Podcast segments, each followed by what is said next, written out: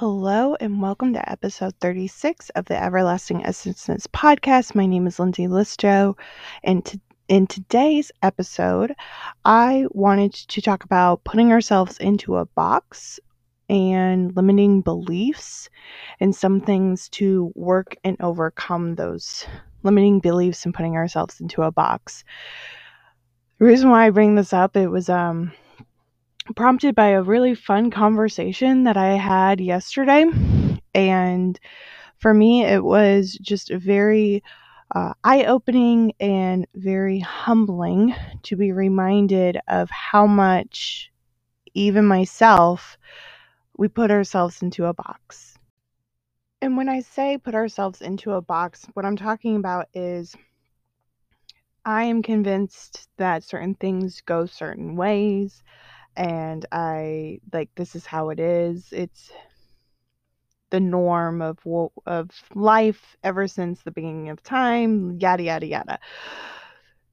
To give you an example, because I feel like I'm just talking in metaphors over here and nothing tangible, uh, one of them is money doesn't grow on trees. Has anybody ever heard that? Money doesn't grow on trees? Anybody? Bueller, Bueller, have you ever heard that before? It makes me giggle now having more of an understanding of a concept around money. Because money, except for the coins, money actually is made from paper that is from trees. So technically, money does grow on trees. In actuality, money is all it is is energy. That's all it is. It's energy. It is energy exchanged amongst people and it's used as a system of bartering, technically. you know? So instead of putting money in a box of money doesn't grow on trees, money is all around us. Money is energy, money is all sorts of things. And so by working on my money mindset and having and working on that saying specifically that money does grow on trees instead of money doesn't grow on trees or money is all around me, you know, it changes things a little bit um, I challenge you if you are having some money mindset issues, next time you're at a stoplight. I live in a relatively busy town, so there's a lot of cars, but during rush hour or whenever, whenever there's a, quite a few cars around you, I want you to pause and think about it for a moment. Let's just say you're one out of a hundred cars sitting there at a stoplight. You know, there's four different directions, and just look around you how much each car actually costs.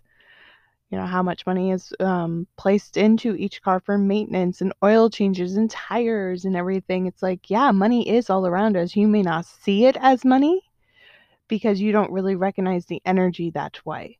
So for for me, placing myself in a box is really not helpful. When you start for me when I started looking at life in money that way, it can be this can be applied to many aspects of life because of the way it is designed, really, when it comes down to it.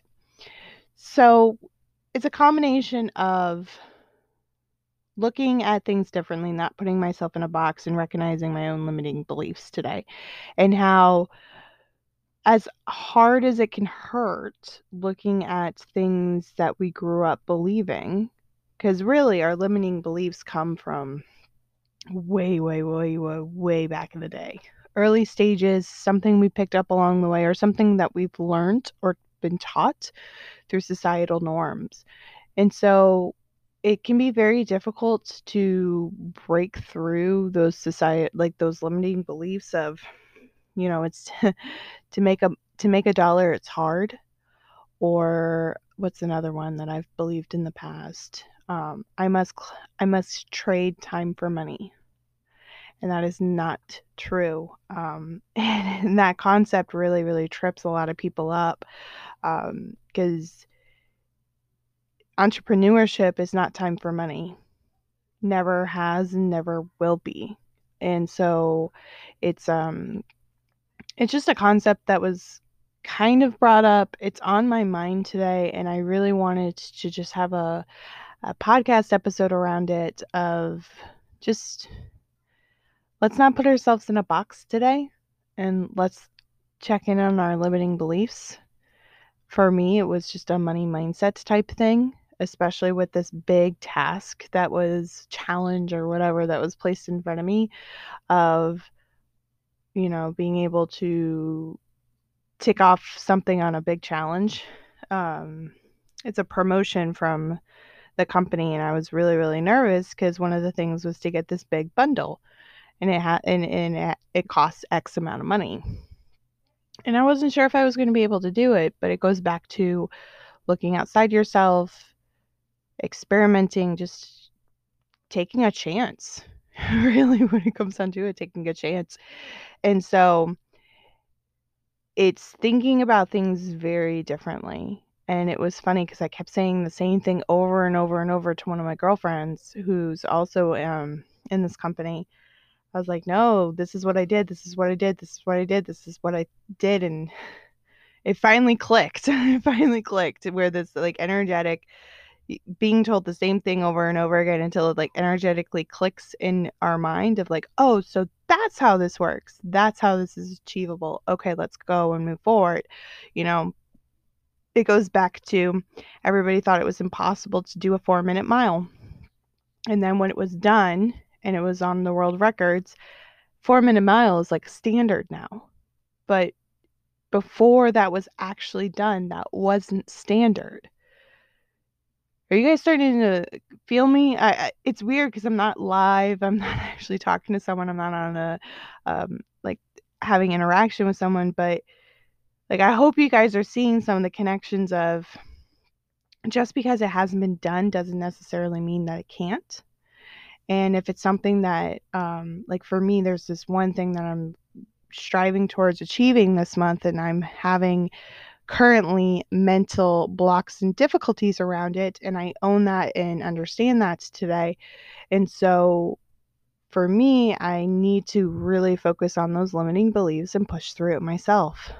Every episode that I record for you guys is something I need to hear, some lesson that I'm learning at the moment. So I'm really curious to see what manifests moving forward from really addressing my limiting beliefs and putting myself into a box today.